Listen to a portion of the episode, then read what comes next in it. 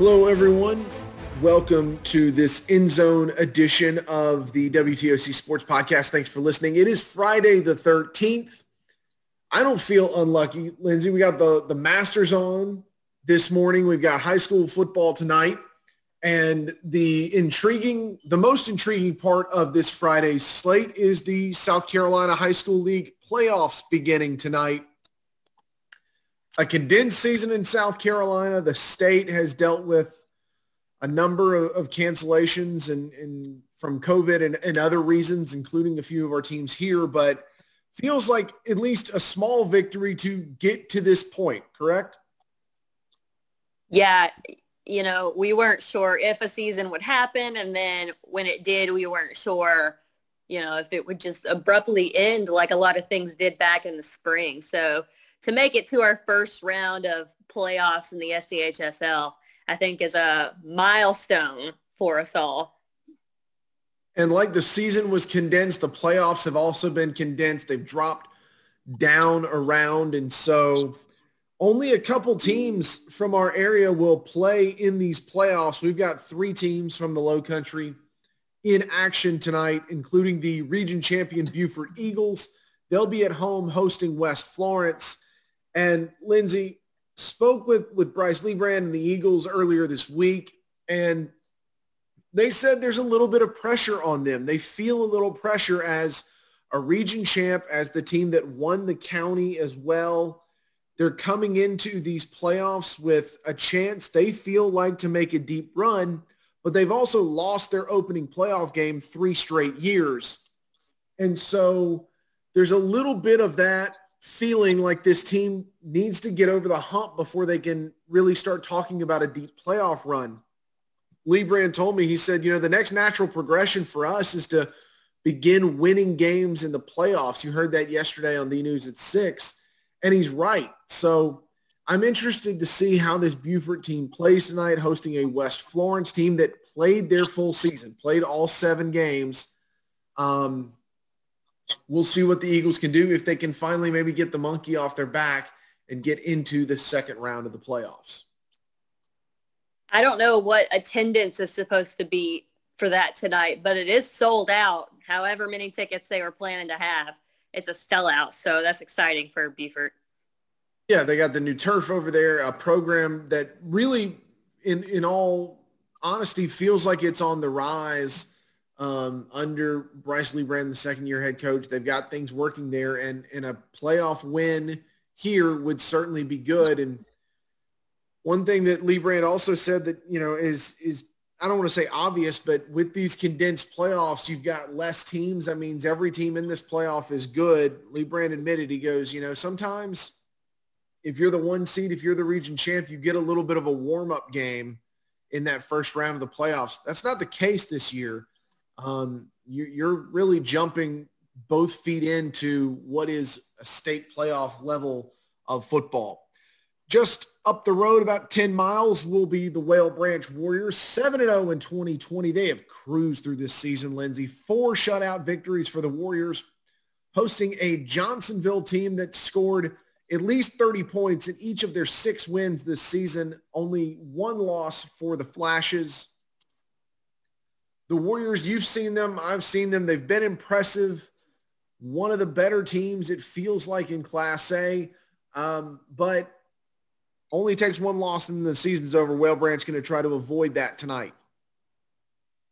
Yeah, I think this will be a defense versus offense showdown. Johnsonville's offense, Whale Branch's defense, kind of good versus good, as you would say in college football. Um, it'll be interesting to see, and I know Whale Branch is super excited to be hosting this game. Um, it should be a fun one as they should be. Um, the Warriors from Seabrook looking to make a run here um, after an undefeated regular season.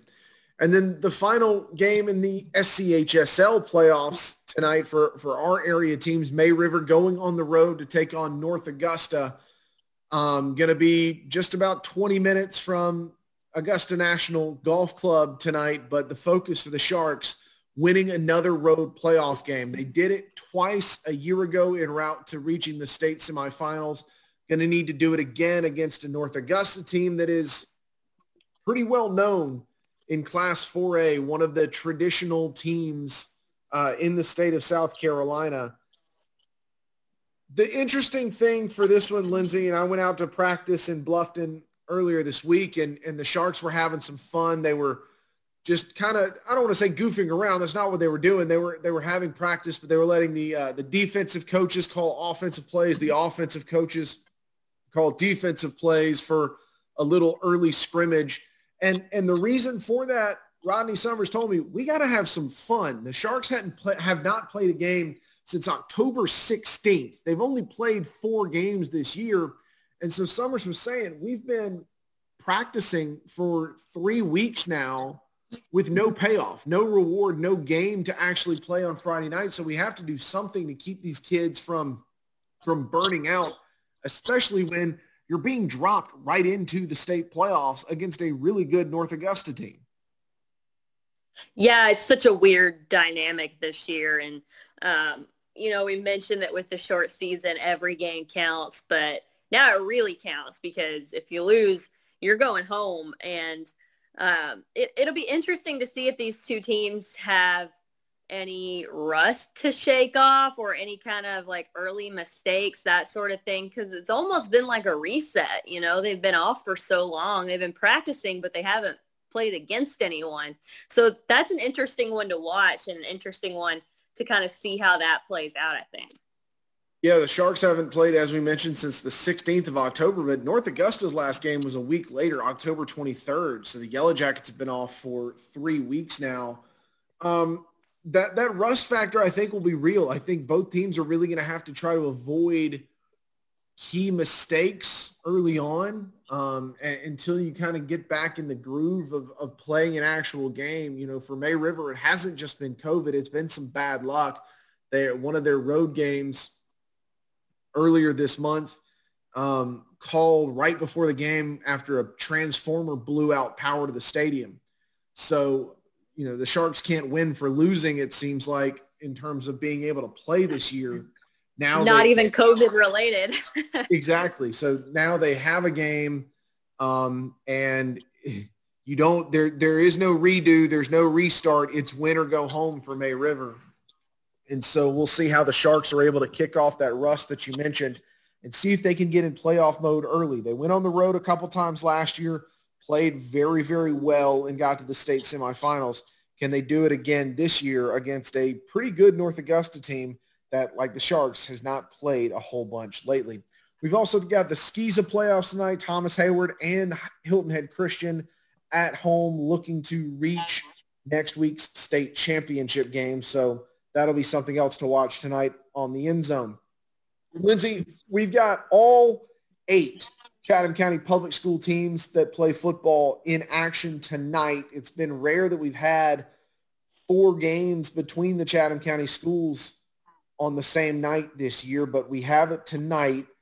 Um, no real, you know, matchup that stands out. New Hampstead and Jenkins will be probably the best one between uh, the Phoenix looking to bounce back after a loss against Islands and Jenkins looking to you know, continue as they they build under new head coach Gene Clemens. Um, but there's there's a lot of things to watch here. Savannah's at Islands. The Sharks will look to stay undefeated.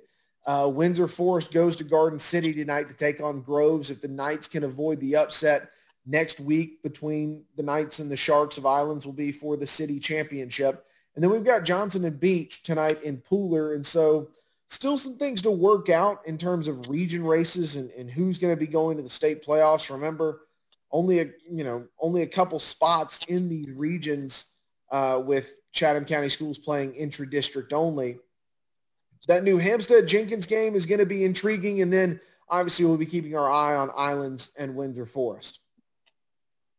Yeah, it's it's rare that we don't have some of these teams playing on Thursday or Saturday, so an action-packed night here in Chatham County for sure. And it's not the playoffs, but it feels playoff-ish because there are region implications in these games. You mentioned that they're only playing within the county right now. So um, even though it's not playoffs, every game still kind of impactful for these teams. And and listen, Islands and Windsor Forest are, are big favorites against Savannah and Groves. And and to be honest, if if they don't, if the Sharks and the, the Knights don't play their best game, they probably still win. Um, but I am interested to see how if the if both teams can kind of avoid that looking ahead letdown. Everybody knows what's at stake next week when Windsor Forest and Islands play, unless something gets you know goofy here tonight. Um, but you know, Deshaun Printup and Jeb Stewart, the head coaches of these programs, are telling their guys, "Don't worry about next week. We got to go out and play hard and play well tonight."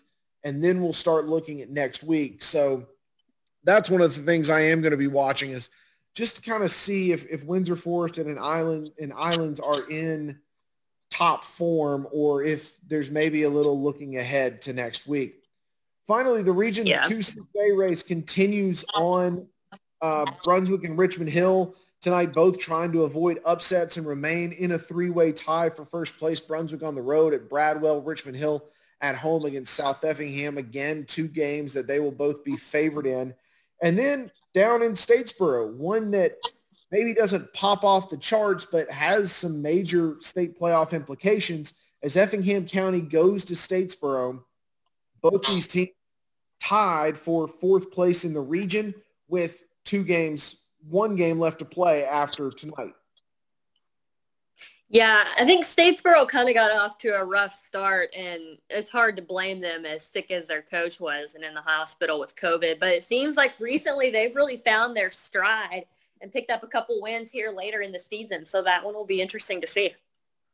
Yeah, one thing that's now hanging over this game, the announcement from earlier this week that Effingham County head coach Buddy Holder is going to step down at the end of the season. He'll be taking a position within the Effingham County school system. He says it'll allow him to uh, spend a little more time with his family, watch his daughter play tennis over the next few years. Um, so Buddy Holder going to be stepping down as the Rebels head coach, but a chance to win a couple more games and reach the state playoffs potentially if they win tonight. I, I found the timing of the announcement, Lindsay, pretty interesting. I wonder if the Rebels come out a little more fired up, a little more uh, ready to go, knowing that they can try to get their head coach into the state playoffs in his final season. Yeah, see if they play a little more motivated to try to send him out on a good note for sure. That's one we'll have for you tonight on the end zone as well. Lindsay, uh, college football is we're, we're feeling the effects of, of COVID-19 kind of across the board. We've had a few more cancellations on Friday, but uh, no Georgia, no Georgia Tech on Saturday. Georgia's game at Missouri postponed due to COVID-19 issues within the Missouri program. And then yesterday, Georgia Tech announcing their home game against Pitt is now being postponed. Athletic Director Todd Stansbury says not a lot of, of positive cases within the Georgia Tech program, but contact tracing and some, some prior non-COVID related injuries, you know, really hurting the depth for the Yellow Jackets. It, it's disappointing that we won't, that we're starting to kind of see this. It felt like we, there were games canceled, but it felt like we had a little bit of a good groove going with, with getting through some games, especially in these Power Five conferences, but uh, the SEC and the ACC both hit by it pretty hard this week.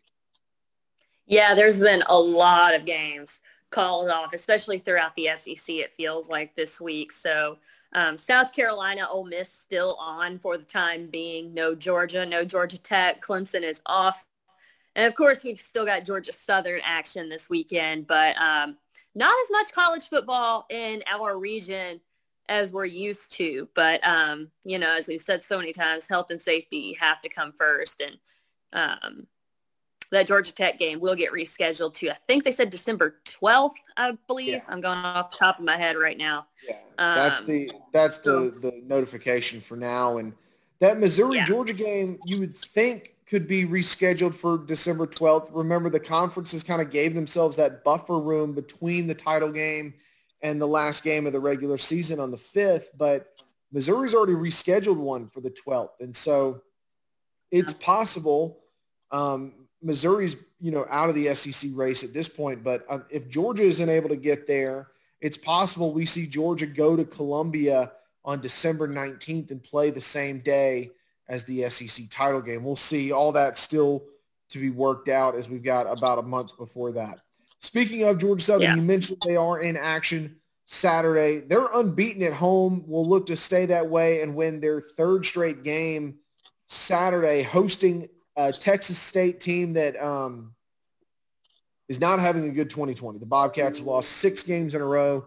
They'll come into this one at one and eight. Um, Lindsay, this should be a game that Georgia Southern should win. Um, it'll be the Eagles' first contest without J.D. King, who tore his ACL in the win over Troy. He's done for the season. Um, but Chad Lunsford mentioned we trust the guys that will come in behind J.D. King, that being Logan Wright, Gerald Green, and Matt LaRoche. Um, we'll see what this what this Eagles running game looks like without King. Yeah, which they lost him, you know, in in the game last week. So they did have to um, compensate for that. And Green had a great performance last week um, in J.D. King's absence. And Wesley Kennedy was also sidelined last week with a mouth injury. Um, so those younger players really stepped up last week against Troy. Um, so you'd have to think that they would do pretty well against Texas State, not quite as tough tough of a opponent as Troy uh, was.